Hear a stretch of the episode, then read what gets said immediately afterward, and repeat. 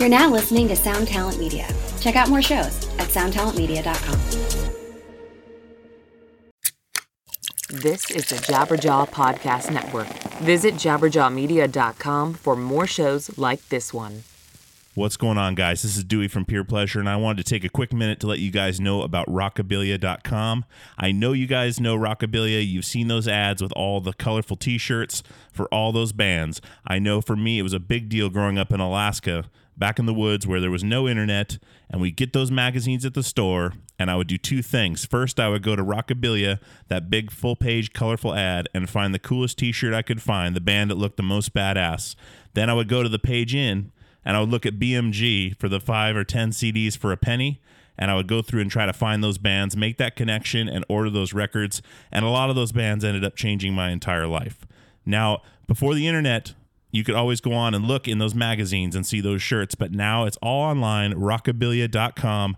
Great rates on shipping, the same great merchandise, the same amazing bands, and it's a lot easier to go check those bands out. For me, it was partially discovery and partially, you know, just becoming a teenager, becoming an adult, going through and finding those bands. So, one hilarious story for Rockabilia was I got my first White Zombie t shirt through Rockabilia. It was the black and white t shirt with the band on it. All my friends started making fun of me for wearing that shirt because they were getting into punk rock and I was still into metal. Now, I never got out of metal, but Rockabilia was there after the the hazing got too much, and I went and ordered my first Green Day shirt from Rockabilia, which in turn started off my entire musical career, going from playing Green Day covers back in the trailer in Alaska in the woods to the stages of the world, playing with Anatomy of a Ghost and Portugal the Man, and Rockabilia had a big part in that. I know it will for you as well. I know it still does. It's nostalgic, but at the same time, they've been keeping up with the times online, rockabilia.com. Check them out now and have your own discovery.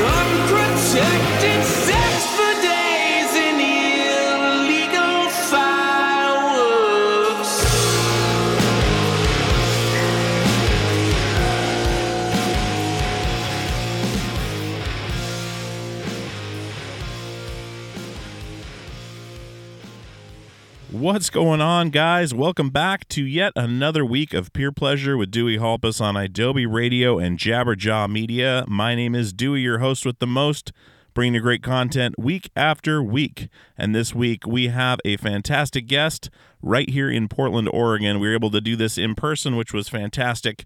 I love it when we're able to do in person interviews more than on the phone because it, everything seems a lot more genuine and real, and it's nice to be able to look someone in the face and uh, get that body language and everything else. It really helps with the conversation and moving things along, and and uh, it's just a good time. And and this was a really cool interview. Uh, Mr. Andy Hurley, Andrew Hurley from Fall Out Boy and from Sect. Sect just released their new album, No Cure for Death, on Southern Lord, and it is a fantastic record. Absolutely fantastic. It is heavy as I, I, it's one of the heaviest things I've heard all year. I mean, it's it is brutal, and it's it's uh, it really showcases his drumming abilities and his love for you know vegan straight edge hardcore. And uh, as you guys probably know, uh, you know fans of Sect and then fans of Fall Out Boy. That Fall Out Boy came up through the hardcore scene, and all those guys kind of met through that whole thing. We talk about that a little bit on the int- uh, in the interview, and uh, you know that was always something that was fairly well known uh, that they're all into hardcore music. But you know, it, they've been extremely successful with Fall Out Boy, and and uh, it's been awesome to see that band rise to as far as they have. I mean, it's absolutely insane the amount of, of success they've had. And the fact that Andy can go from playing in, you know, we talked about it in the interview, but going from playing Madison Square Garden to going and playing a bar in Portland and having the same, you know, the same feelings, the same amount of fun, the same energy is just a really, really cool testament to his character. And, and uh, he just loves playing music. And what a fantastic dude! What an interesting guy. I mean, he's into so many things. He's he's big into the vegan straight edge movement. He's big into CrossFit. We actually talked a little bit about maybe getting him to start a, a CrossFit podcast. Um, but CrossFit's something I'm not familiar with, but he is very into it, and I know he's done a couple podcasts on that as well. And uh, what a cool dude! He's got uh, a coffee shop down here in Portland, about three blocks from my office uh, which I didn't know. Uh, it's called Oracle, and uh, it's down the South Waterfront in Portland. And uh, when I hit him up, you know, we just met up at Oracle and, and found this cool lounge next door that there was no one in, and just had a great chat. And I feel like I learned a lot about Andrew and and his rise to success, and his you know new venture with Sect. And I'm telling you guys, you got to check out this record on Southern Lord. It is it is brutal. And uh, you know I, I got so stoked listening to it and, and i know you guys are to like it as well. Um, and fall out boy is releasing a new record as well and and uh, hitting some pretty massive shows for the end of the year these jingle ball shows uh, with you know taylor swift and, and i mean just giant artists um, which they are as well. So i mean it's it's peers for them and uh, so you know good on those guys for for all they've done and all they're doing um, and so let's get some business out of the way, and then we'll get into my interview with Andy. And and uh, you know, I'm stoked for you guys to hear it. It's it was a fun episode to do. So we are on peerpleasurepodcast.com. We are on Instagram. We are on Twitter. We're on Facebook. Everywhere podcasts are available. Um, we have our Patreon, the Pleasure Seekers Club, patreon.com slash peer pleasure podcast. Head over there now, sign up, uh, support the show. You throw a couple bucks of the show every month. You can join up for, you know, merch deals and all sorts of cool shit. And uh, you know really stoked to have the people we have already. But yeah if you don't want to if you're not able to support the show definitely tell a friend. Uh, if they listen to the show as well let, let them know about the pleasure seekers club if i haven't rammed it down their throat enough already. Uh, but we are also sponsored by rockabilia.com and rockabilia.com has been in the business forever of selling rock and roll merchandise and they have literally everything i mean you can you can search any band on there they've got licensed merchandise. They're not, you know, knockoffs from China. They are legitimate licensed merchandise. And eh, you know, like I said in the the the ad at the beginning of the show, you know, since I was a kid, I've been using Rockabilia. So it's it's pretty awesome to be sponsored by them. They've been doing great things for us. For the network Jabberjaw, they've sponsored the whole network. I mean, they're really putting some stuff into us and and you know, love having them on board. And our newest sponsor is Stumptown Coffee Roasters right here in Portland. So the Peer Pleasure podcast is now powered by Stumptown Coffee Roasters. They're opening a couple new locations in town, and I'll have links to that up in the show notes where those new shops are. If you are in Portland listening to the show, you can also order online from them, and they have delivery service. And it's an amazing company, an amazing product, and we are stoked to have Stumptown on board. So definitely check them out at stumptowncoffee.com. Let them know Peer Pleasure sent you. If you head into the shops, same thing. So, without further ado, let's get into my conversation with Andrew Hurley from Fall Out Boy and Sect.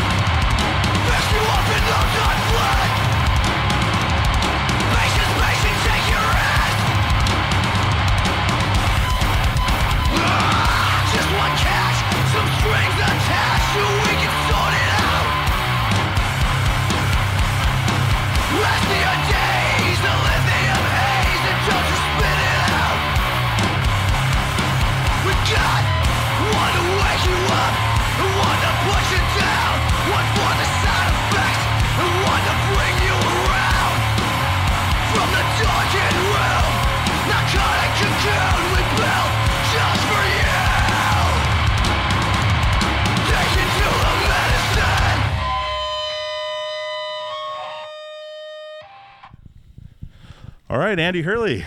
Hey, Do you it prefer Andrew? Uh, either or. Okay. La- In my later years, my sunset years, I've likened. I, I've liked uh, Andrew a little more. Awesome. Okay. Well, Andrew Hurley, welcome to the Peer Pleasure Podcast, my friend. Yeah, thank you for having Dude, me. Dude, this is awesome. You're in Portland. We're both in Portland. We're in the lounge of the what is it? The Ella. Ella. Yep. Ella. Building. Beautiful building down on the south waterfront, Yep. and then all these towers that have gone up. Yeah. But uh, dude, thanks for taking the time. Yeah. Thanks for having me. Cool. So what's going on with you right now? You're you're in town for another day and Yep. and flying out to do a bunch of One more radio day, shows and, and then the radio jingle balls and all that Okay. kind of Christmas radio shows. Um, just did a weekend with Sect, which was fun. yep. Really awesome. Record just Um, came out. Yep, record just came out. They have a few shows on the East Coast that I can't do because of the radio shows. I was Okay. hoping to double duty, but I think it will just be too crazy. Yeah, I was looking at that schedule and I was thinking, is he going to do? I was hoping to do New York, where I'd play Madison Square Garden and then take a taxi to a punk club. but I thought we were, I assumed we were playing way earlier because it's like Taylor Swift and Kesha and like yeah, one of- probably one of the bigger jingle balls. Yeah. So they have all the the bigger names, and usually at those we'll play like first. We're like the opening band. Sure. Because we're, you know, sl- basically Slayer on those those nights. Um, so I was hoping we'd be early enough and I could go over, but then part of me also wanted to watch Taylor Swift. yeah. And now we don't play until nine, so I don't think I could make it anyway. Okay, that'd be insane. This is. Yeah. Have you seen the uh, the it's Beats One has a podcast network, I think is what Mm-hmm. it is, and Lars from Metallica has a podcast on there.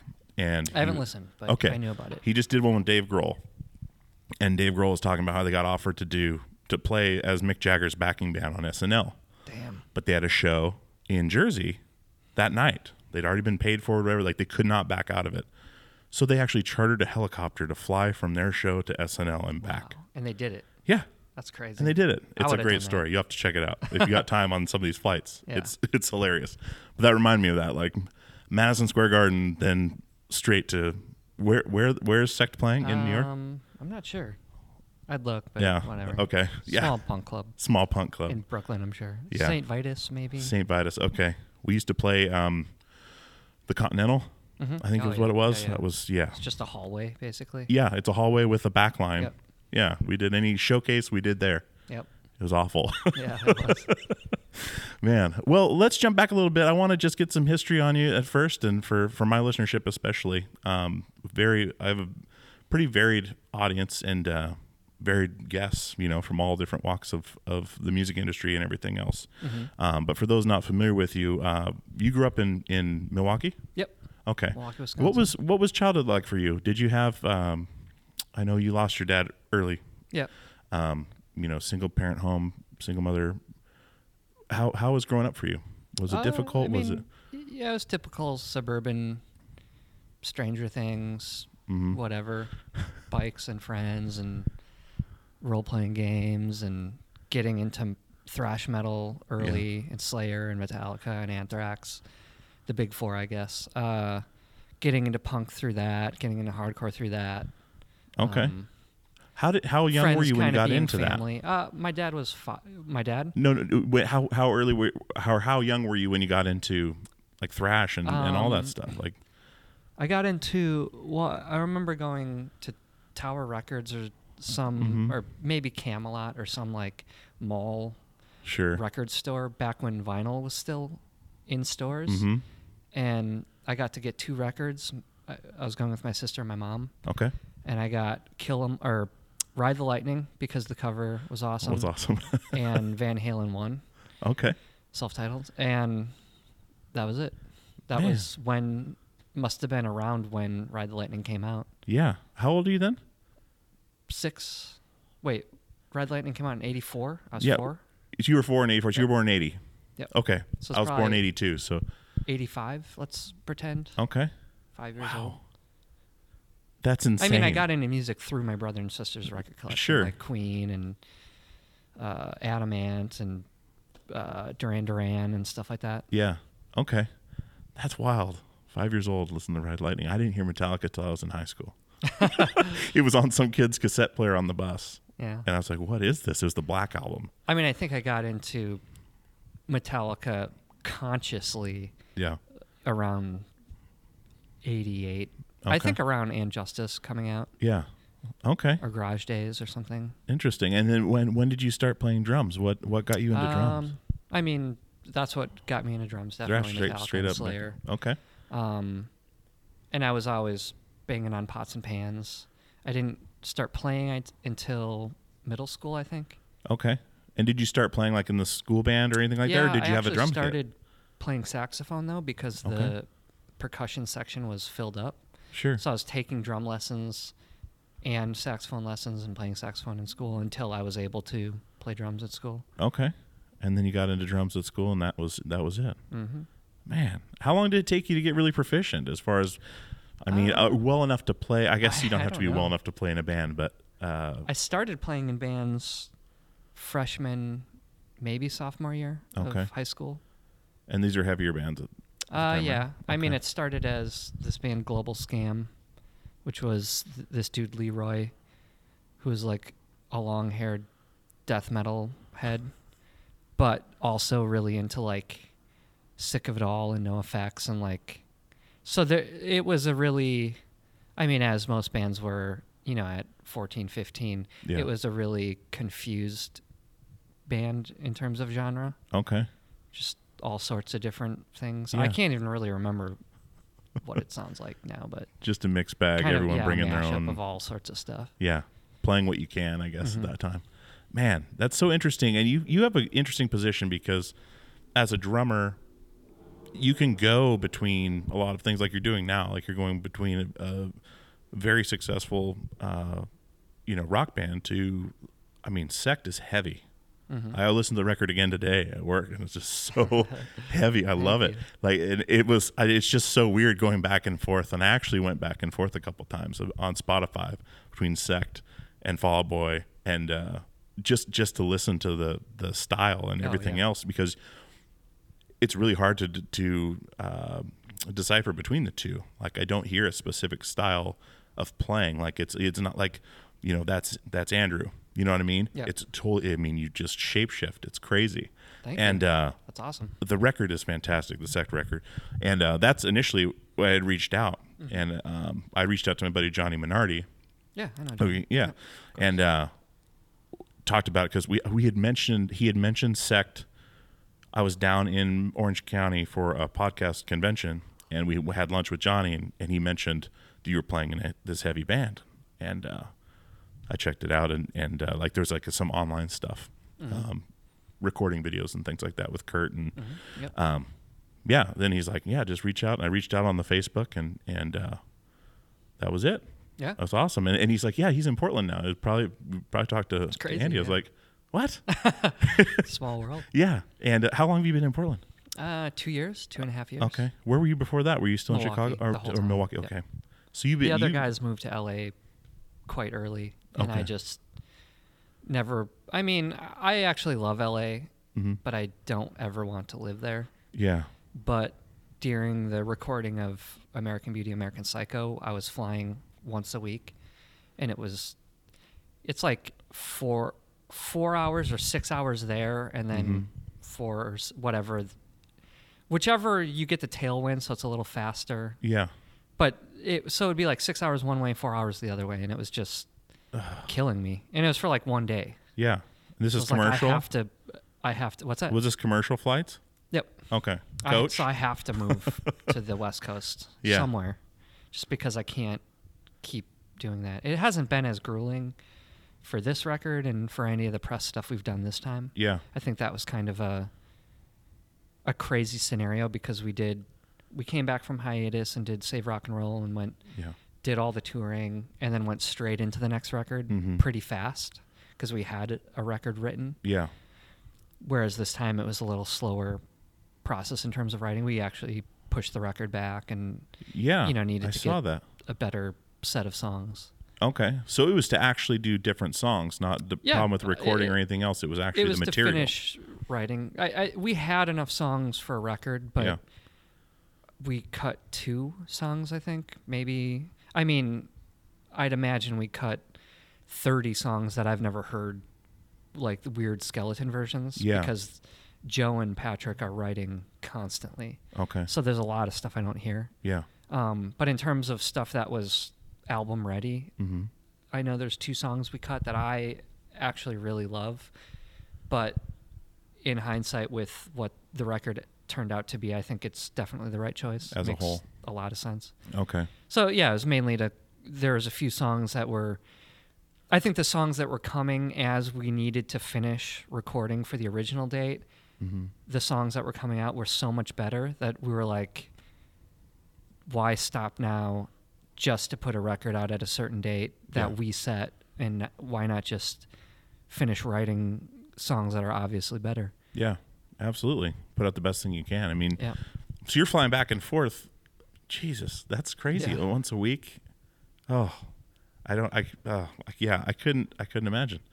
I mean, I've, there's people that travel for work, but that's just that's got to be grueling I mean, it's still pretty grueling, but Yeah, I mean, right in now your way. schedule. I mean, and having time to do this other band. I mean, is I mean, and you got all sorts of other stuff going on during the hiatus. What were you up to as far as? uh, I Um, mean, I mean, everyone else was doing their. I think people were putting out solo records and yeah. stuff. Or Well, I did a band with Joe, the Damn Things, and I didn't know that. from Every From Time I Die. Every Time I and Die. Scotty Okay. Ann from Anthrax. Wow. Yeah. I did not even know It's that. cool. That's insane. now I'm gonna have to check that out. Yeah, That's crazy. Okay, perfect. Um, so you're picking up drums. you- You know, you're you're starting bands. How did you get involved with with uh, Fall Out Boy? Was it through Pete, meeting Pete, and, and Um, playing in bands, or Yeah, I, I met Pete when I was 15. mm-hmm. I think I wasn't able to drive yet, but maybe I just had turned 16. Regardless, um, in Milwaukee, there's this place called the Rave Bar, Uh-huh. or the Rave, where a lot of shows are. Eagles Ballroom. that it's is all one. Yes, that but the Rave insane. Bar was a bar in in that cl- club Okay, that had hardcore shows like three times a week one summer. It Uh-huh. was just an amazing summer for hardcore music. yeah, So I was going to shows a lot that summer. I was straight edge and vegetarian, I think, okay, and I had met Pete, and he was like the only vegan person I I knew. Okay. And so I remember asking him like, you know, what do I do? What do I eat? And he like wrote his name and number, and then a bunch of stuff that I could get at grocery stores, Uh-huh. and that's how we first met. And then uh, I did a band, a hardcore band in Milwaukee called Kill the Slave Master. mm-hmm. Uh, the dude who played guitar for that played drums in Racetraitor when they were like a grindcore band, okay, and he wanted to switch to guitar, so I came in and started playing drums for Racetraitor, and then Pete would fill in for Racetraitor. okay. And I, Race he was like a, a luminary, I guess, in the Chicago hardcore scene. Okay, So we would do bands together and yeah, stuff like that. Okay. And that's how we initially met. And then I met Joe because he was a big fan of Kill Slave Masters, so through Uh-huh. the hardcore scene. And then I was doing another band called Project Rocket that has a split with Fall Out Boy okay. before I was in Fall Out Boy. Uh huh. And Because there was what two drummers before you, right? Really short. Like one was in there for like a year, and then the other one was in there for. I think three. one Three, on okay. a record, Okay. and then two actual members. Okay. And so that's crazy. I mean, you guys meet it, and then the rave is is a crazy place. Anyways, I Mm-hmm. mean, there's a whole podcast episode on that as well with the the labeled Awesome. podcast or whatever for Tooth and Nail that the guys from Emery do. They talked to they talked to a bunch of people about that club, but um, so you guys, you know, meet. He's your only vegan guy you know. So you, so you, were you vegetarian your whole life?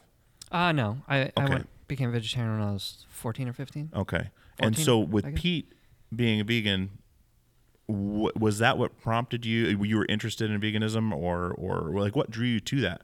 Uh, I was interested already because of bands like Earth Crisis Yeah. and you know different hardcore bands that More vegan. ethical, the ethics of, of hardcore and, Yeah. and that whole thing. I mean, I think it was getting into Rage Against the Machine when I was really young, and then Mm-hmm. like punk bands like Propagandhi and yeah, uh, you know all these other bands that were talking about human rights and Mm-hmm. social issues. So then when I found Earth Crisis, who kind of you know at in 1994 were you know a metal band in in in the standards of hardcore, sure. and they married you know all these ethical things with straight edge and veganism with super heavy music Yeah, that was it. I was just that was like my Star Wars for hard hardcore, where I was like, okay, this is what I want to do. Locked it in. So you made that commitment right then and there to, to and and with straight edge, same thing, same thing. Getting into it Uh, through yeah. hardcore and and oh, uh, absolutely, yeah. Okay, Like early rev bands Yeah. today and all that. okay. But I think it was Earth again, Earth Crisis that made it so cool. Where I was like, I got to do this because I, I smoked pot when I was kind of younger. And Yeah. drank and stuff. Sure. And, And most you know, people have, Being that my mom was raising me, and she knew she was really bummed and scared, and I knew it was bumming her out. Mm-hmm. So I think it bummed me out that I was bumming her out. So So you and your mom had a really close relationship, and Mm-hmm. and uh, that's that's interesting. The, the, for a young person to be that you know introspective and realize that they're hurting, or even care that they're hurting their parents' feelings. I mean, I'm sure it was probably different being that's your only parent that's with you. yeah, You know, it's not like oh, you know, dad's pissed at me, but you know, mom doesn't care. It's Yeah. this is what I have. yeah, totally. What about your brothers and sisters? Were they involved in that whole scene as well, or, or no, as far as uh, I have five half brothers, four half sisters that all kind of left way early. They, Okay. We shared a dad, Mhm. and then obviously when he died, a lot of them kind of scattered to the wind. yeah, I think a lot of them probably resented my mom, you know, yeah, for coming in, you know, all that kind of stuff, which is I get. But the younger ones were around when I was growing up, Mhm. but you know, they were kids and teenagers and when they went to college and kind of went off on their own life, they disappeared as well. yeah. Which I get. I mean, when you're a kid, like it's kind of what happens in your life. Yeah, You set off on your own. sure. But I think it affected me a lot. I, I knew, you know, I knew that they kind of left. I felt like abandoned a little bit by them, mm-hmm. but Has that affected you? I think it affected me in terms of how my friendships are. Like, you know, the the modern, you know, your family are are the people you choose, your friends and stuff. Sure. So that's always been really important to me. Okay. I mean, I live. I think it's the reason I live at a house with a bunch of my friends. Okay. That's what I think Matt Maury was mentioning. That is it. The guys from uh, Misery signals. Misery Yep. Signals. Okay.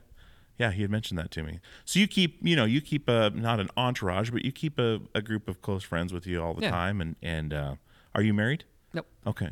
So no kids and No, anything like yet. that. So so that that definitely comes into play here too. I mean, you've been in you've been in this band a long time, Yeah. and with the same guys. Mm-hmm. Go on hiatus, come back, same guys. It's Yeah. not, and so it's kind of the same thing. You got these lifelong friendships. Yeah. You know, and do you feel like you have to? You seem like someone with a lot of conviction as far as you know, straight edge for one, for as long as you have been. The vegan lifestyle. Once you get into it, I'm sure it's fairly easy once you know what you're doing and everything else. But it takes conviction to stick to that, especially in your position. I mean, you're in a position where you have access to a lot of things.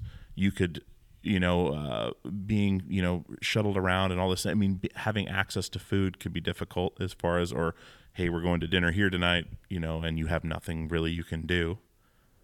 To have that conviction to stay that way and and and hold your ethics is is super admirable. Thank but you. at the same time, do you, do you feel that it's difficult to um, maintain relationships or or um, I guess what I'm saying is you know what you're looking for when you're looking for friends and things like that. Do you ever change who you are or or waver on who you are at all to or find yourself doing that to to try and hold on to friends?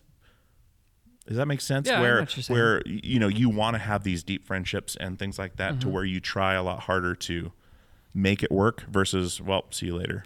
I think I've just been lucky enough to. I mean, my core group of friends have been my friends since, you know, the late 90s. Yeah. It's the same group, and it's a pretty big group, Mm-hmm. you know, pretty extended family of friends. So, and then we've kind of, that group has kind of run into other groups of friends that have kind of become enveloped in, you know, the bigger group. Mm-hmm. and so I don't think it's ever really been an issue. And and the the, the thing that's always kind of brought us together has been hardcore or punk, Mm-hmm. and whether it be like, you know, all the Misery Signals dudes were at one point all straight edge. Mm-hmm. Some of them still are. Um, and then a lot of the new newer friends we've gotten have been vegan straight edge or Yeah. vegan or straight edge. So I think it's never really been an issue, and I think Okay. at this point I have such a wide and diverse group of friendships that I don't feel the need to. I, I've been, you know, I've been vegan straight edge for 20 years. Yeah. Uh, and I've, you know, been in the same band for uh, Yeah. too long. And, you know, I'm 37. I just don't think I need to make new friendships where I'd need to change anything about Sure. myself. Or try. Yeah. I mean, really, if it Yeah. happens, it happens. It, kind it happens or it doesn't. That's awesome. You have that foundation too, because the other thing that comes to mind from watching, you know, my guys with Portugal, like all of a sudden everyone's your friend in that mm-hmm. position, in in in the position you are.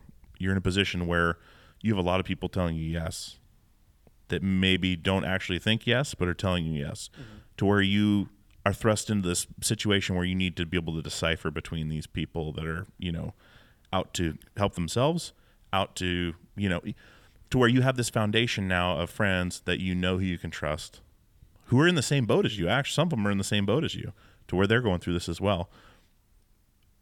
How was how was that transition for you when you started to notice that kind of, or did you even notice that at this point? I mean, you've got probably you're with Crush Music, um, and you've been with them for probably a long time. long I mean, time, yeah. you've got people around you that you trust in the business end, but are there a lot of people on the other side that maybe you aren't in your close knit group that you've seen trying to do that kind yeah, of thing? I, I th- have probably seen it. I think I see it less than maybe Pete does, who's more of the on the business side of things. Yeah. I'm kind of more behind the scenes. sure, I'm not really involved in a lot of that side of it, where Mm-hmm. I, I think I'd see a lot of that. I mean, in terms of people coming around, I've definitely seen people try to latch on. Yeah. and I, you know, I can see that from a mile away, as most people could. Mm-hmm. And you know, it does help having people have been my friends since well before that. yeah, It, and it definitely helps having Crush, who's been with us since way before we were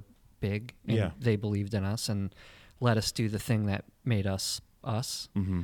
So I think they're, we trust them to help navigate those things yeah, correctly. okay, But, you know, I think, I think Pete's so single minded and focused in Mm-hmm. what he, his vision is for the band and, and what it means and, and what the DNA of it is that I don't think it matters what other people think or say. mm-hmm. I mean, it's been crazy that we've been able to be a band and stay relevant this long yeah, while evolving musically and, and, and changing and doing different things and pushing our bound, our boundaries and stuff.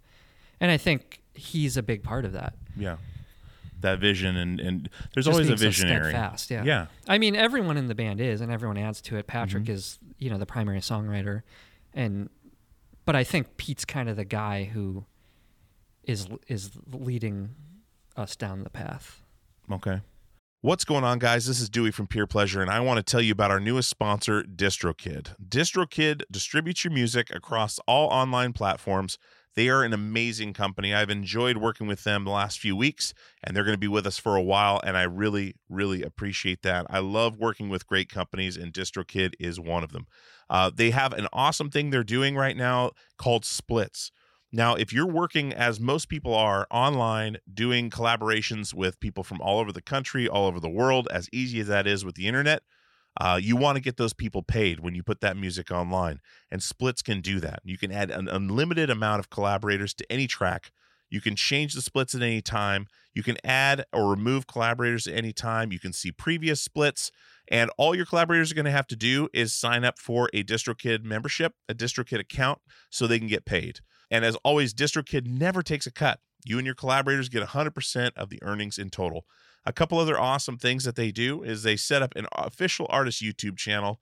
Uh, you can use Spotify Canvas, synced lyrics, promo card to promote your release on social media, a mini video for your socials as well. There's just so many awesome things about using DistroKid. And like I said, I don't advertise things I don't use, haven't signed up for.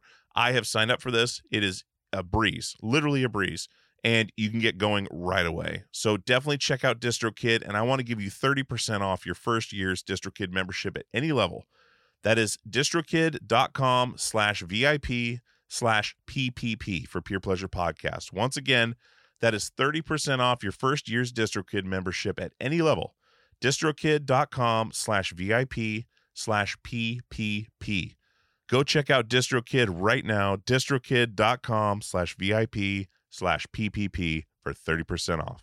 Hey, what's up? My name's Lurk, and I'm the host of Lambgoat's Van Flip podcast. Every week, I have in depth conversations with bands from all over the scene, big and small. We also like to keep our finger on the pulse and showcase up and coming bands on the show as well. So come check out Lambgoat's Van Flip podcast. Hello, everybody. I'm Bruce. And I'm Nolan, and this is the Corner of Gray Street podcast. As longtime Dave Matthews Band fans, we set out to create a podcast to dive deep into the past, present, and future of DMB. Not only do we recap and review shows within an ongoing tour, but we revisit past shows from throughout the band's history, conduct interviews with a wide variety of guests with ties to DMB, and create unique and exclusive content like our Concerts on the Corner series. Whether you're a fan of the band or just a fan of great music, we think you'll find something you'll enjoy. We can't wait to see you on the Corner of Gray Street.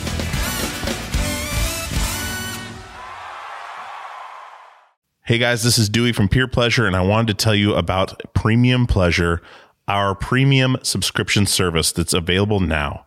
Peerpleasure.supportingcast.fm is the website. There's three tiers Tier 1, Tier 2, and Tier 3. Tier 1 is $5 a month, it gets you the ad free experience. Tier 2 gets you access to the Peer Pleasure Passcast. It gets you access to the videos of the interviews. It gets you merch discounts. Tier 3 is $20 a month. That gets you all of that. It gets you the Passcast, gets you the video footage, discounts on merchandise, and monthly Zoom calls well, with myself and other guests. We're going to have all kinds of stuff in there for you. There's all kinds of stuff in there for you now. There is, uh, I believe, 30 to 40 videos of these interviews. There is uh, multiple episodes of the Passcast. The Passcast is a podcast that I'd started separately that is me and another podcaster or me and a guest uh, discussing a deep dive into their favorite episode of Peer Pleasure. Um, so there's a bunch of those on there. So so and so and I would talk about the Chino Moreno episode. So and so and I would talk about uh, the Yvette Young episodes, and we would do a deep dive and tell where they came from, how we got the guest, stories of uh, that weren't discussed on the podcast or maybe weren't in there. Um, it's just another glimpse behind the curtain. So that's the big deal with this premium service is giving you a glimpse behind the curtain of how the podcast is made, gives you access to things I'm doing and things that we're doing with the show. Um, gives you, you know, ad free stuff. It gives you just all kinds of, of things that we could throw in there to help make it a valuable part of your month. Cause I put everything out there on this show. I put everything I have into this show. Um, so being able to give you guys that little bit of extra is a big deal to me, and having your support is a big deal to me because if we don't support our artists and creatives, we're not going to have any left. So I appreciate it. Peerpleasure.supportingcast.fm is the website. Go sign up today and get some of this premium pleasure. That makes sense. He writes most of the lyrics and things like that too. Okay, and I mean it's such an interesting, uh, an interesting spot to be in you know, and, and I, I talked to to um, who did I talk about this with? Uh, Anthony Green from Circa, because he's kind of got this celeb uh, aura around him to where no one cares about anyone else in the band. Yeah.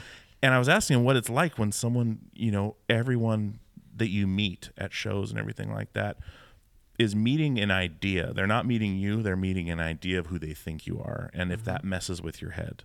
Does you do you find that at all? I mean, you meet a lot of people, and you and I just literally just met, but you meet a lot of people at, in the position you're in that are there to see you do what you do, not necessarily, you know, oh hey Andy, it's hey Yeah. Andy from Fall Out Boy, hey Yeah. Andy from whatever. Does that mess with you at all as far as Uh, those interactions being less genuine than than you would if you were just you know just worked at the coffee shop and, and No, no. Yeah, I mean, I. That's hard to answer. I, I don't think it can't.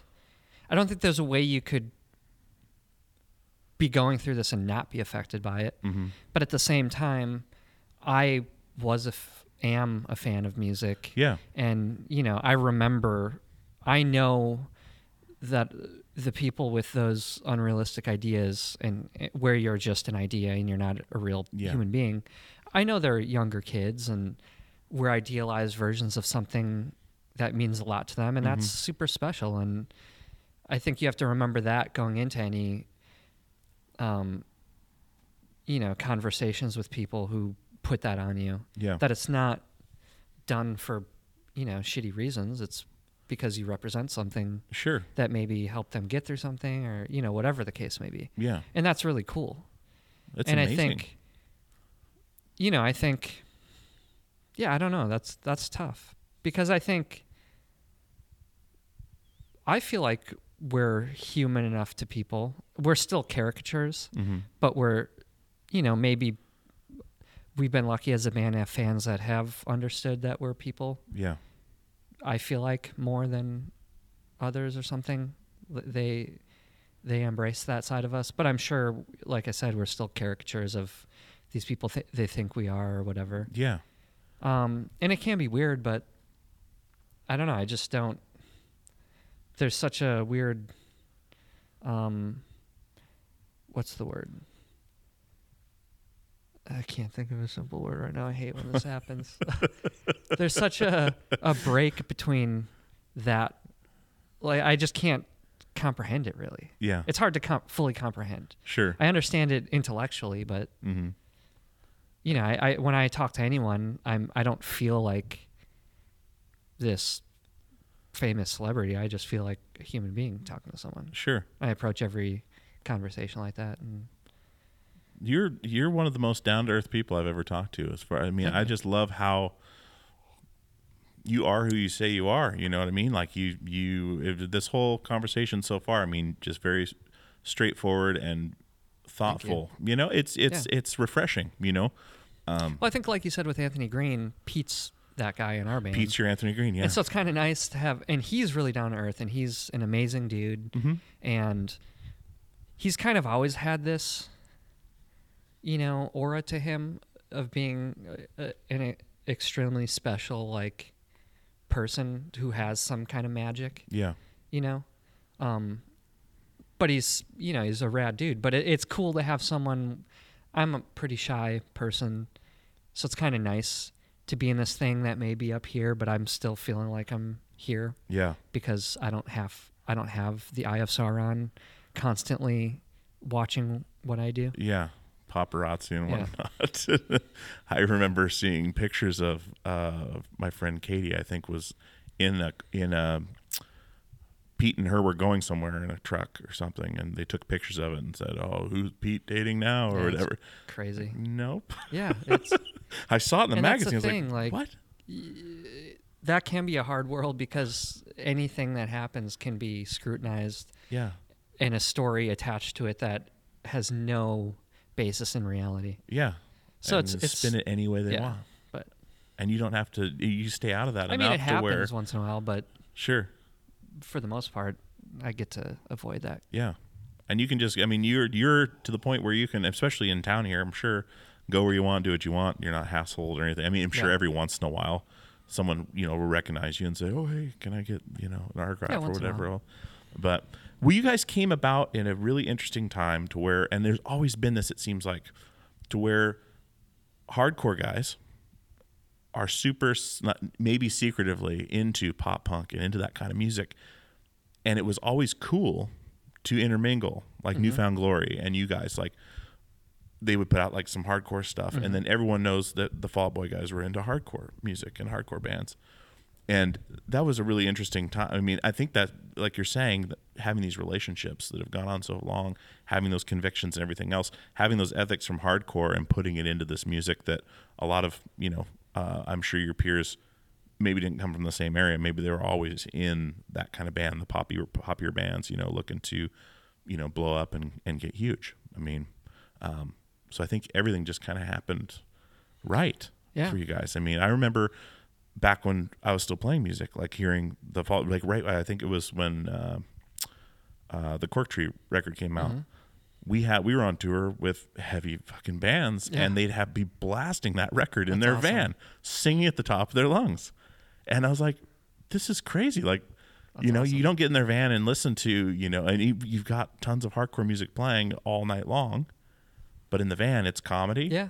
and Fall Out totally. Boy. I mean, I think that's know? how it is in whatever genre you're, you're doing. Yeah. You're not going to be listening primarily to that Mm-hmm. because playing that every night. You're touring with other bands like that every night. yeah. Um, because I, you know, in the early days, we were probably listening to a lot of pop punk, and then as it went, we were listening to less and less. Yeah. But I think for us, you know, because of Newfound and Chad come from hardcore Yeah, and yeah, some of the other dudes, um, and where hardcore was kind of going at that time, because the, reason for us was we didn't want to do a pop punk band to get big. We just Yeah. wanted to do a pop punk band to have fun because hardcore was getting so obsessed with you know fashion Mm-hmm. sense and kind of negative and like the reasons we were all in it you know doing political hardcore bands political punk bands Yeah. i think it was just getting we were getting burnt out on it so we just wanted to do something fun and it kind of just worked Mm-hmm. Okay. the right group of people maybe Yeah. Yeah. but yeah it is wild how i remember playing eagles ballroom once and i can't remember who it was Ah, i'm bummed because it's a band it's like a like maybe a metalcore band that i really like Yeah. that was playing in the basement and they were like dude you're our favorite band or something and it was just so wild like really Yeah. that's cool it's such you. a cool little it was a cool little time i don't think Yeah. it's the same way now but it was a cool time before when when hardcore and pop punk were blending or people from Yeah. hardcore bands were starting side Totally. projects Yeah. that then got huge you know because it appealed to more people yeah and i think that's the the long and short of it is it just appealed to the mass audience yeah I mean, if you look out, you're playing at a, a stadium. I mean, you look. I'm sure you can't see much unless they turn the house lights on. But your crowd is probably extremely diverse. You know, Yeah. multi generational now. It is yeah You know, uh, a lot of people Wild. bringing their their kids or their little brother and sister. I this mean, tour especially I, I would see in the front row a lot of like moms or dads that i know were fans Uh-huh. like either they're people i've seen a lot at shows Yeah. or i can just tell they were old school fans with their kids who are new fans and it's it's really cool it's really i don't know it's really special and it it really touched me a lot of nights Mm-hmm. where i'd see that and just be like music is awesome Yeah. so cool what it does and how it brings people together and stuff Sure, it transcends language, uh, everything. Like it's, and I love how passionate you, you are about it. I mean, just hearing Thank you, you. talk about it, just that it ties into that genuine thing. I mean, Thank you don't you. see that very often. People will say music's everything to them, but you can tell it's not. You know, they're just saying it. But, um, you know, just from chatting with you, I mean, I can easily believe that and see that Thank in your you. face. You know that yeah you know you appreciate what you have Yeah, you know absolutely. you don't take it for granted and and you know you see some of these videos like all the production and everything else you know the other big thing i was curious about is is when you're doing a production like that that much production and you're writing a record do you guys write towards that production or i mean this like um that song century that sounds like it was written for a stadium is that go into the writing whereas before you're in a jam room writing a record songs you want to hear how much of what it's going to be goes into writing as far as Um, the future I don't know. That that's more of a question for I guess Patrick you're and them, right, I yeah. think. But I have a feeling both it doesn't it doesn't go into it at all. Mm-hmm. Where you know they're Patrick or Joe or Pete with lyrics are just writing melodies that sound good or Mm-hmm. you know whatever the case may be but also that it totally goes into it like now that we play more of these shows and, and understand you know what gets good reactions and what doesn't mm-hmm. it's hard to say i mean i think everything we've done obviously informs everything we do and Mm-hmm. i think we always try to push the boundaries so we're not trying to write the same song yep so I think a big thing, you know, that we go into writing a new record with is how can we do something pretty different? You know, like not do the same thing we just did. yeah So I feel like that there's got to be an essence to that that's like not caring about where you're going to be playing the songs, but at the same time wanting to write, you know, a catchy melodic song that sticks in your head. Sure. That's what you guys are famous for. and then I'm sure once the song's written, regardless, you go out there, you play it in that kind of environment, it turns into mm-hmm. that. You know, Yeah, it becomes that. I, th- I guess as I'm thinking of it as. I'm saying. and that and that's the thing when you're writing, you never really know what's going to hit and what yeah, won't hit. I think Uma Thurman, I remember hearing that and being like, this is fucking weird. Like, especially for us, this is so wild Yeah. and crazy. And I don't know if it, if anyone would care. It's, it's almost too weird. And then it was one of our bigger songs. yeah, that's insane. I mean, and then so and you being a physical guy, you're into CrossFit, Mm-hmm. and and and CrossFit it has interested me for a while. It's kind of like swept the country and maybe the world. Yeah. Um, but I've watched some of the competitions and things like that. Are they uh, are they regionals? Or they're like a Yeah. um, yeah, There's the, there's the open and the top 20 go to regionals Mm-hmm. and the top five from each region go to the games. okay. So this ties into veganism a little bit. Yeah. I know how you got into it. What keeps you there? Are you are you more of the? I mean, and you may be a blend, but are you more of the animal rights side, the the um, you know the world impact side, or the health side, Uh, Is it- is it- definitely more ethical. Side. ethical side? Okay, so you don't. I would be vegan if it killed me, I feel like. Okay, I mean, the health side is great, and especially getting into CrossFit more yeah, and getting older, uh, you know, is a huge part of it. Yeah. Like the health side is really important. But the reason I got into it and the reason I still am into it and still care about it is, you know, animal rights and, Mhm. and the, how it affects the planet. the planet. Yeah. Okay, so that that's what I was getting at with with um, with CrossFit and, and being so health conscious. Um, you know, being physically fit. You're in a, a physically demanding profession, drumming. Um, with drumming, going between Fall Out Boy and Sect, do you get the same thrill and uh, exhaustion and and that feeling of clarity, like at the end of a show, from both? Oh, I guess it, absolutely, it doesn't matter where you're playing. You could be Yeah. playing in this little room here or at the Moda Center. Do you feel the same? You get the same kick from it, and, Totally. and or is it a very different experience? I mean, I get the same kick, but it, they're very vastly different. yeah, specific things. Sure. I still I still love playing with Fall Out Boy and playing with those guys and Mm-hmm. especially this last tour has been our biggest production we've ever had and it was just awesome and super fun and yeah, kind of surreal. I, I that's a cool thing. There's still every day there's still surreal things that happen. Mm-hmm. You know, with with Fall Out Boy that blow my mind. So, you know, and and specific shows with you know crowds that are just awesome and Mm-hmm. super loud and it, it's still super special and magical. But sect is a different thing where it's just smaller club, obviously way less Yeah. people yeah, yeah. but you know maybe a little more moshing and Mm-hmm. people you know the energy is right in your face and Yeah, it, it's definitely this ultimately the same feeling of of uh you know being stoked on on playing music but Yeah. different things going into it sure. i think physically sect is way more demanding for a 20 minute set than for an hour and a half set Yeah, that I could, you know, potentially do three hours and I'd be fine, Yeah. just as fine. man. Because I'm I'm also playing every night for the last fifteen whatever years. I'm Yeah. I'm used to it. conditioned. Sect shows, you know, we do a weekend and the first show will be brutal Uh huh. and I'll be so tight. Um, and it's you know pretty fast. Yeah.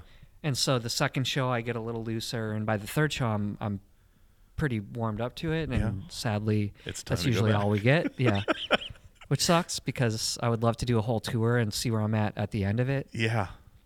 Um, but yeah, so Okay. it's different. It's, a lot harder. Is there plans for Sect to do a full tour? I mean, are you going to have time to do that? I mean, this Uh, next record, what Mania is coming out in January. January, yeah. What's the tour cycle on that? Two years? So it's gonna. Well, I think that all depends on you know how it goes. Yeah. Really, uh, we have plans, you know, for the next year or Yeah. whatever, which Okay. is you know normal. Yeah, because I mean Um, now with with people aren't buying physical copies of things anymore. The whole industry's changed as Oh, yeah. far as what you It's have to do, and then you know everyone's got their camera phones, so every song's going to be up on YouTube and Yep. and things like that. I mean, does that shorten or lengthen the tour cycle? I mean, is Uh, it is it really affected I that feel much? like tour tour cycle record cycles have been similar to Yeah. what they've always been. okay, okay. I And- mean, and maybe we're just lucky and it's gone well. Yeah. Yeah. But you're able to, I mean, you know what you're getting into with each Yeah. record pretty much. I mean, things will happen along the way, but you know what to expect and, and you may not get to do a full tour with Sect in the next year Yeah. or so. So Well, we have a little break in May, I think. Okay. That I'm hoping to do more stuff with. I mean, this last year we haven't been able to Mm-hmm. tour regardless because Scott is married and Mm-hmm. his wife works full time Okay. and he's got two kids. Yeah. So he's kind of the stay at home dad Okay. during the week. Um, and she's off during weekends, so that's why we can only really do weekends at the moment. Yeah. Um, next year, hopefully, there will be a little more time, and maybe in May we can do a little longer. That'd be amazing. And But I, I think definitely next record Sect does will kind of wait Mm-hmm. to have more of a break. Though I think after this next Fall Boy record, I'm I'm sure we'll take more of a break. yeah. And now so- that everyone has kids and just it's a different world for us. Sure, sure. I have three kids myself. I, Yeah. I don't want to go anywhere after, Yeah. you know, at this one. Like, I love it when I can do these interviews right after work or whatever because it's it's perfect. Yeah. You know, then I go home, I'm done, and and and uh, um, I definitely appreciate you you doing it this time of day. I know you're kind of in flux as you were Yeah. saying your schedule, but so with you were kind of rec- you're kind of living both worlds on the recording side and the touring side. I mean, you're Yeah. doing literally arena to bar Yeah. and you're doing I don't know where you guys recorded Mania, but you went from recording Mania, which I'm sure was not at a studio like Kurt's. No, yeah. I mean, positive it's not. But going between recording the the Sect record with Kurt Ballou at God City Mm-hmm. and going between, you know, recording Mania. Where where did you guys record Mania? Uh, all over. All over the place. Um, just okay. I recorded at like four or five different studios. Oh my god. Because we do batches of songs. Okay. With different producers and things yeah. like that and, and depending on what the song calls for. Okay. Because usually, I mean, that's what's crazy. Like, there's that difference too. There's a difference between like Fall Out Boy is a pretty modern production Yeah. where the other dudes record their stuff at home. Okay. There's like full drum programming and stuff, and then I'll come in and replace or add to that, and you know, either be cut up and kind of tweaked to sound more like programming, Okay. program drums or Uh-huh. something. Uh, Mania is interesting because Save Rock and Roll and American Beauty, I played on, but they're definitely tweaked and there's definitely, you know, drum programming that's happening alongside or Yeah. over it or whatever. Mania is probably th- the most I've actually recorded in a while, which is cool. Excellent. Okay. But you know, it is a different thing. Like the way modern recording happens is pretty quick. Yeah. Kurt's pretty old school, where Yeah. you're doing take upon take and making sure you nail everything because that's it. Yeah. And it, it's a you know a metal record, so you're not. Well, I guess modern metal records do a lot of drum uh, triggering True, and, yeah. and, and stuff anyway. But Yeah. for for that record, we wanted it to be really raw Okay. in in what we played, so we did spend the time. And Yeah. so it's pretty wild doing that too, like the difference between those two. Like going in and doing one or two takes for Fall Out Boy and, Yeah. and they're gonna like pitch shift or or do things to make it sound kind of crazy anyway. Yeah. And add all these effects to it or sample Yeah. sample whatever for Yep. taking your uh, straight tracks and uh, that's one thing that blew my mind with was the drum sampling thing like that. Like I don't like the sound of your kick, so we're gonna put this Oh, totally. sound over It's the top of it. It's so fucking weird. But with with Sect, dude, you guys accomplished that thing is a ferocious Thank you. record and and Kurt's great. I've had him Oh, on the show the and best. uh, He's the best. everyone has the best it's things it's to say honestly the him. best experience I've ever had in a studio. He's first off, I've wanted to record with him since I was a kid. Yeah. Converge has been one of my favorite hardcore bands. They are probably my favorite hardcore band. Or if not my personal favorite, I would say they're the best hardcore band. Mm-hmm. I think Earth Crisis and Cursed Cursed is actually my favorite hardcore band, which is cool to be in a band with Yeah, Chris. exactly. But um, like Converge is just uh, they just continually reinvent themselves. They continually Yeah. sound better every record. They're the best players in music in hardcore music. Yeah. Like Nate is unbelievable, great voice, great bass player. Kurt is obviously an amazing guitarist, the best producer in, in heavy music. And Ben Koller is probably my favorite drummer now. He's insane. And it's and obviously Jake is great and Yeah. you know, amazing lyricist and artist and Yep. they're just amazing. So he- I've always wanted to record with him. hmm It's always been like probably my number one bucket list thing Yeah. in terms of music.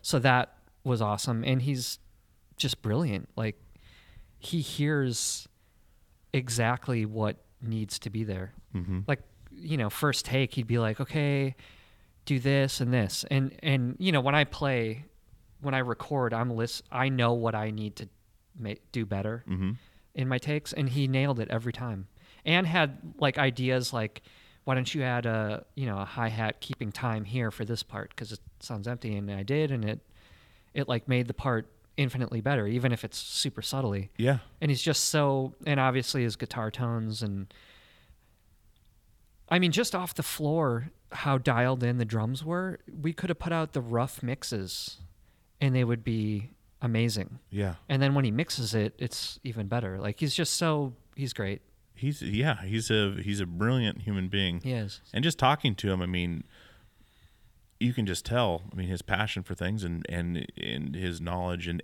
but he's very not by the book's the wrong word. He's very matter of fact. Oh, Like he's very like, well, that's stupid. Just do it this way. You Oh, know, like totally, yeah. and, and that's one thing I got from right away. I was like, we were talking about recording through a hot dog or something like that, and then. uh I forget what else we were talking about, but they've kept everything in house with Converge, the Yeah. artwork, everything. So everything's, I think they're self managed even. Like, it, i believe it and now he's making guitar pedals and selling oh, them at the merch Oh, and table. guitars. I mean, yeah, and instruments he i played uh, a gci snare on the sect record really, Yep. man. That I mean, he's very pragmatic and yeah, he well he's an engineer yeah, he yeah, yeah. engineered That was something his. that kind of paid for the studio and stuff i think he's just such a brilliant guy and so nice and yeah, cool. and then you signed to sign to Epitaph or whatever, and get a recording advance or whatever, and oh well, we'll record ourselves. There you go.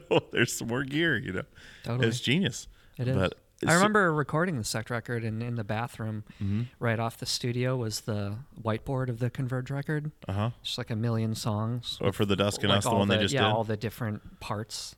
yeah. I mean, there were way more songs than are on the record, so I, I was wonder what happened to those songs. Yeah. I mean, being in a band where we have those songs and nothing happens, most of Yeah. them just get locked away, Sure. uh, you know. But I always want to hear those songs. Yeah.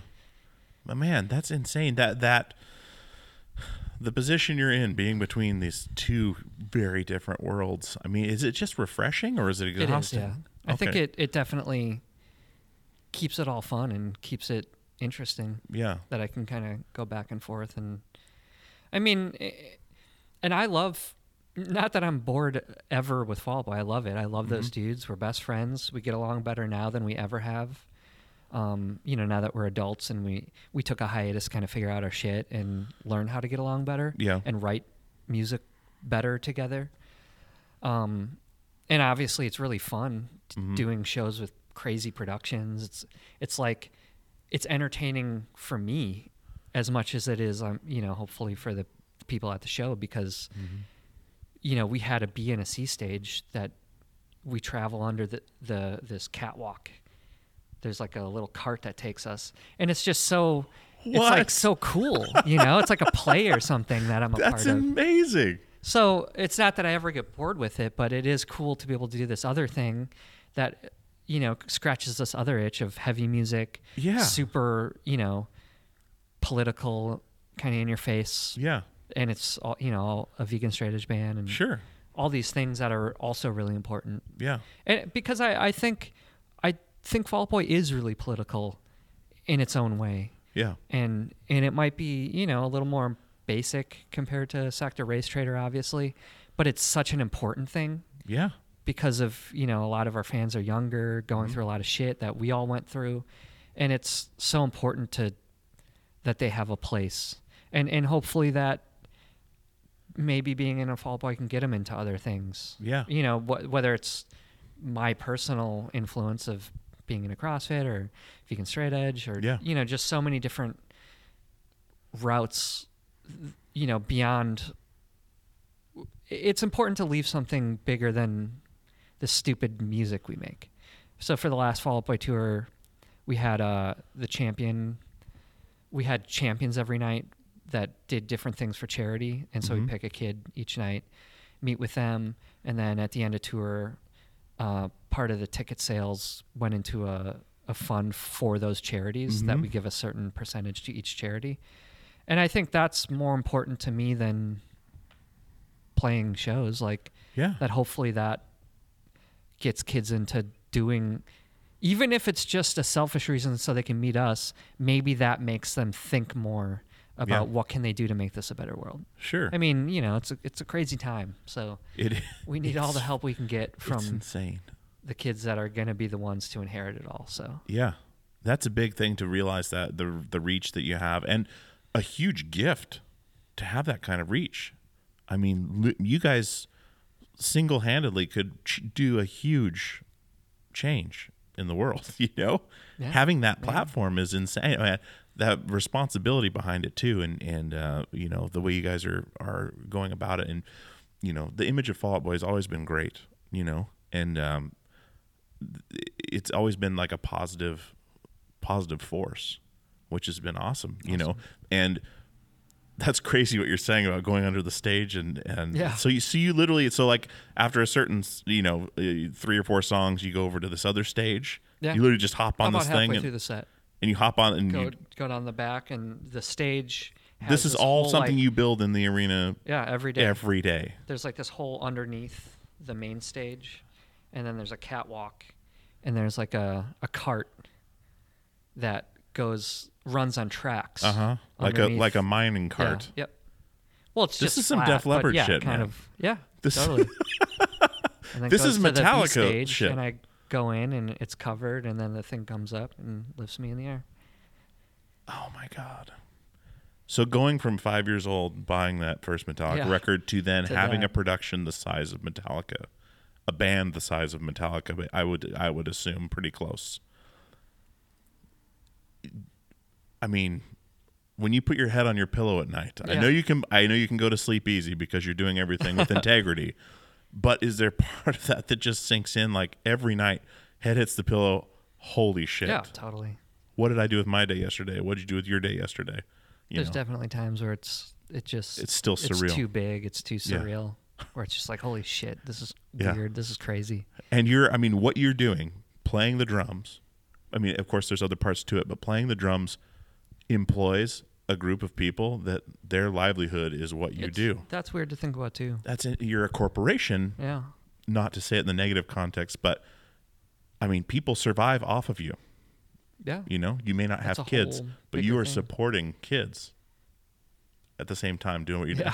It's just insane. I just have to say it because it's it's something, you know, I'm seeing in my guys like there's a 20 person crew. It's like, what? All of a sudden, Yeah. you know? It's really it's crazy. and that's their life. and, and it's hard. I do. Th- that does hit me sometimes, but it can be hard to always think that because you know our crew are dudes we've known for a long time Yeah, and are friends yeah. with, and have been with us for a long time. So it's just a bunch of friends. But Yeah. yeah, ultimately, I guess it's like this business. yeah. And they're learning a trade Yeah, basically at the same time as you guys are learning how to keep it going. Mm-hmm. They're learning how to rig and all this other stuff. It's just intense. Yeah. It's really, I don't think people realize how much work goes into that. Oh, and to do that every day, I mean, shit. I mean, people look at Warped Tour like, how do they build this every day? This is insane. You know, do you guys have a? I know some people have like an A and B crew that that, that are a- an advanced crew that goes to the next town and sets up, but you guys do it every day. Yeah. Just all roll in, all roll out. That I feel like A and B crew is like U two level. Yeah, or Bruce Springsteen Yeah. or whatever, an advanced. You know, I think Maybe he did like what three shows in one day. But Yeah. maybe you will. maybe you will. It's entirely possible. You know, and crazy. well, I wanted to touch too on you've got Oracle down here on the Yep. South Waterfront in Portland. Um, I literally I've been at this office for a year now, and I had heard about it through Minardi. That's what took me to hear about him. But That's uh, crazy. I want to make sure people know about it. I didn't know he knew all that. I don't know. I, yeah, it's, haven't he's talked like, to him yeah, for a long in time. Portland. He's got a coffee shop there, and I was like, what? It's crazy. Yeah, I think he thought you lived uh, out in the Milwaukee area or whatever. But the um, something about a Cribs episode or something was was That was in Milwaukee. In Milwaukee, okay. Wisconsin. Yeah. okay. And uh, oh, I was thinking Milwaukee. Yeah. Or that's why I thought you'd been here When I was moving here, I was like, maybe I should move to Milwaukee, Oregon, Yeah. that would just be perfect. But whatever. well, in and touching back on on your mom, Mm-hmm. uh, she's she's still with us, right? Yep. Okay. What does she think of all this? Oh, she When you go home, like, is she just the proudest woman in the Oh, yeah. world? I mean, absolutely. there's nothing better. She always than has that, man. newspaper clippings and. And I'm always like, thanks so much. And then like, I don't want that. Yeah, exactly. I don't want to read about But myself. she'll still do it, But right? she, yeah, she still calls me about some TV thing. Usually mad that I didn't tell her we're doing it. Yeah. So now I have to make sure, like, to give her the next three months, so I don't forget. Because yeah. you know, Yeah. Oh, beware if I miss telling her we're playing some TV thing. Sure. You go But home yeah, for the she's- holidays she's and there's so a proud and- dossier of information. Yeah, well, exactly. I was there. I get it. Yep. Man, that's fantastic. It's cool. Though. Well, and and getting involved with Southern Lord. I wanted to know Oh, how you got involved with Greg and, and Southern Lord. Greg's Um, awesome. Yeah. Did you did you guys have known each other for a while then? Uh, I've known him for a few years. Okay. I did a, a band enabler. I played drums on a record and toured a little bit on a Southern Lord tour with Black Breath, The Secret, God, and Burning is Love. Fucking awesome. Black Breath is amazing. Oh my god. Yeah, they're one of the best. Yeah. Um, and Burning Love, which is how I met Chris Uh-huh. initially. Um, and yeah, we did a enabler. The record I did with them put the record out on Southern Lord, Mm-hmm. and Greg was just. I didn't even. He didn't even ask if I could sign a contract or not. He just didn't have me sign it. Which oh, is oh, because of your your Yeah. obligations to uh, Island. Yeah, which is unheard of. Like Greg is a dude who puts out records that he loves and Yeah. that he likes, that Sure. he's into. He doesn't do it because he's trying to like make money. He he just runs a label where I mean that's that's why I think I love Southern Lord so much is because you look at labels and I like 90% of the bands, maybe more on Southern Lord. Yeah. So of course I want to put out a record on that label. Sure. And then with Sect, we we came to him and he was instantly stoked. Mm-hmm. And same thing, had the other guys sign the one record contract. I think I don't even know what it was, but didn't even Yeah.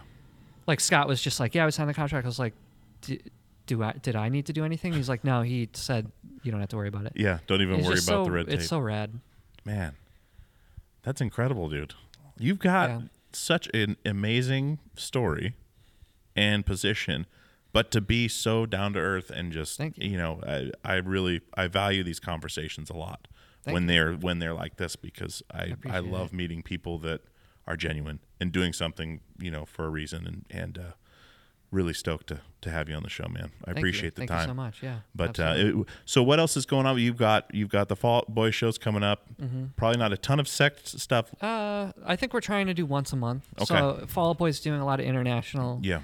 Um, probably up until like May of next year. Okay. But I think we have little breaks between the different areas Okay. internationally that Sect will do weekends Okay. here and there when we can. Okay. Um, there'll probably be some Racetraitor stuff too because Awesome. that band's still active Excellent. or active again. That is um, also a ferocious band. Yeah, oh you. my god, love that sound. Um, so the Sect record is out on Southern Lord now. Yep. And uh, Mania is coming out in January, January 19th, I think. January nineteenth. Something like that. Okay. Right on, Andrew. Well, thank you for coming on the show, man. Yeah, I really appreciate it. Definitely. Awesome. All right, guys. I hope you enjoyed that conversation with Andrew Hurley from Fall Out Boy and from Sect. I had a great time chatting with him. What a fascinating dude and so genuine.